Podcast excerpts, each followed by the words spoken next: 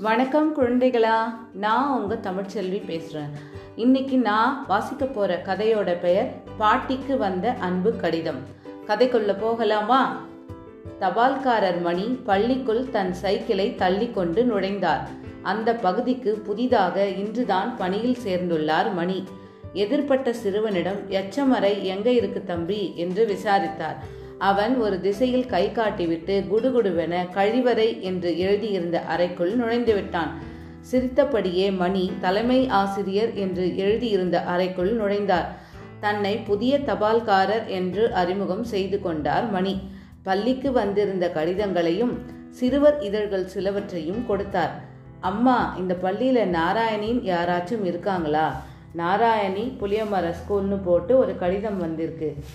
தலைமை ஆசிரியை வேணி கண்ணாடியை ஒழுங்கு செய்து ஆமாம் நாராயணின்னு ஒருத்தங்க இங்கே இருக்காங்க அவங்களுக்கு கடிதமா ஆமாம் என்று உறுதிப்படுத்தி யார் அவர்? மாணவியா ஆசிரியரா? என்று கேட்டார்.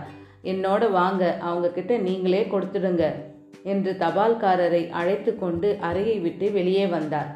நாராயணியை பற்றி சொல்ல ஆரம்பித்தார் வேணி. அவங்க இந்த பள்ளியில் ஆசிரியரும் இல்லை மாணவரும் இல்லை. எந்த ரெக்கார்டிலும் இல்லை. சில வருஷம் முன்னர் அவங்களா ஒரு நாள் வந்தாங்க. பசங்களோட உட்காந்துக்கிறேன்னு சொன்னாங்க. அப்புறம் தினமும் பசங்க வர்றதுக்கு முன்னாடி வந்துடுவாங்க. பள்ளியை பூட்டும்போது கிளம்புவாங்க. எங்கிருந்து வர்றாங்கன்னு கூட தெரியாது. யாராச்சும் ஆசிரியர் வரலைன்னா வகுப்பை பார்த்துப்பாங்க. ஏதாச்சும் கதை சொல்லுவாங்க. இல்லை அமைதியா படிங்கன்னு வகுப்பை கட்டுப்பாட்டில் வச்சுப்பாங்க. நாராயணி அம்மாவிற்கு இத்தனை வருடத்தில் இதுதான் முதல் கடிதம். அதனால் தலைமை ஆசிரியை வேணி அந்த கடிதத்தை நேராக தபால்காரரே கொடுத்தால் நன்றாக இருக்கும் என அழைத்துச் சென்றார். புளிய மரத்தின் நிழலில் நாராயணி அமர்ந்திருந்தார். நாராயணி அம்மா உங்களுக்கு லெட்டர் வந்திருக்கு என்று அழைத்தார் தலைமை ஆசிரியர். அப்போதுதான் யாரிடம் இருந்து வந்தது? என்ற கேள்வி எழுந்தது. மணியிடம் யாரிடம் இருந்து கடிதம்? என்று கேட்டார். பேரழகன் மதுரைன்னு எழுதியிருக்கு என்றார் மணி. பேரழகன் என்ற பெயர் கேட்டதும் பழைய நினைவுகளில் மூழ்கினார் வேணி. பேரழகன் இதே பள்ளியில் மூன்று வருடங்கள் முன்னர் வரை படித்தான். நாராயணி அம்மாவிடம்தான் முழு நேரம் இருப்பான். அவன் ஆட்டிசத்தால் பாதிக்கப்பட்ட சிறப்பு குழந்தை. அவனைக் கண்டு பள்ளி முதலில் அஞ்சியது. ஆனால் நாராயணி அம்மா எல்லாவற்றையும் மாற்றினார். அவன் மீது அன்பு பொழிந்தார். எந்நேரமும் அவனை கவனித்து கொண்டார். பேரழகன் அன்பானவன் பள்ளியே அவனை கொண்டாடியது. கேட்டதை அப்படியே பாடக்கூடியவன். ஆனால் அவனுடைய அப்பாவிற்கு வேலை மாற்றம் கிடைத்ததால் மதுரைக்கு சென்று விட்டார்கள். அவன்தான் கடிதம் போட்டிருக்க வேண்டும்.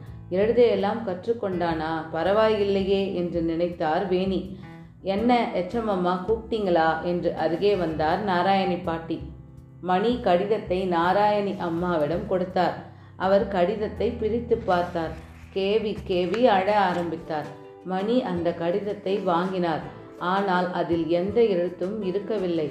வேணி அம்மாவிடம் கடிதத்தை காட்டி இந்த நாலஞ்சு கோடுகளும் கிறுக்கல்களும் தான் இருக்கு. என்ன எழுதியிருக்குங்க மேடம்? பேரழகனுக்கும் நாராயணி அம்மாவிற்கும் மட்டுமே புரிந்த மொழி அது. அவங்களிடமே கேளுங்க என்றார் வேணி. மணி என்ன எழுதியிருக்கு? என்று கேட்பதற்குள் நாராயணி பாட்டி அழுவதை பார்த்து இடைவேளைக்கு வெளியே வந்த குழந்தைகள் சூழ்ந்து கொண்டார்கள். இதில் என்ன இருக்கு நாராயணி அம்மா? என்று கேட்டார். அந்த புள்ள அம்மா நல்லா இருக்கீங்களா?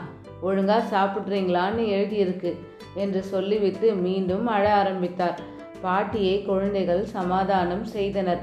அந்த காட்சியை பார்த்தபடியே மிகுந்த மன நிறைவுடன் மணி பள்ளியை விட்டு வெளியேறினார். கதை முடிந்தது.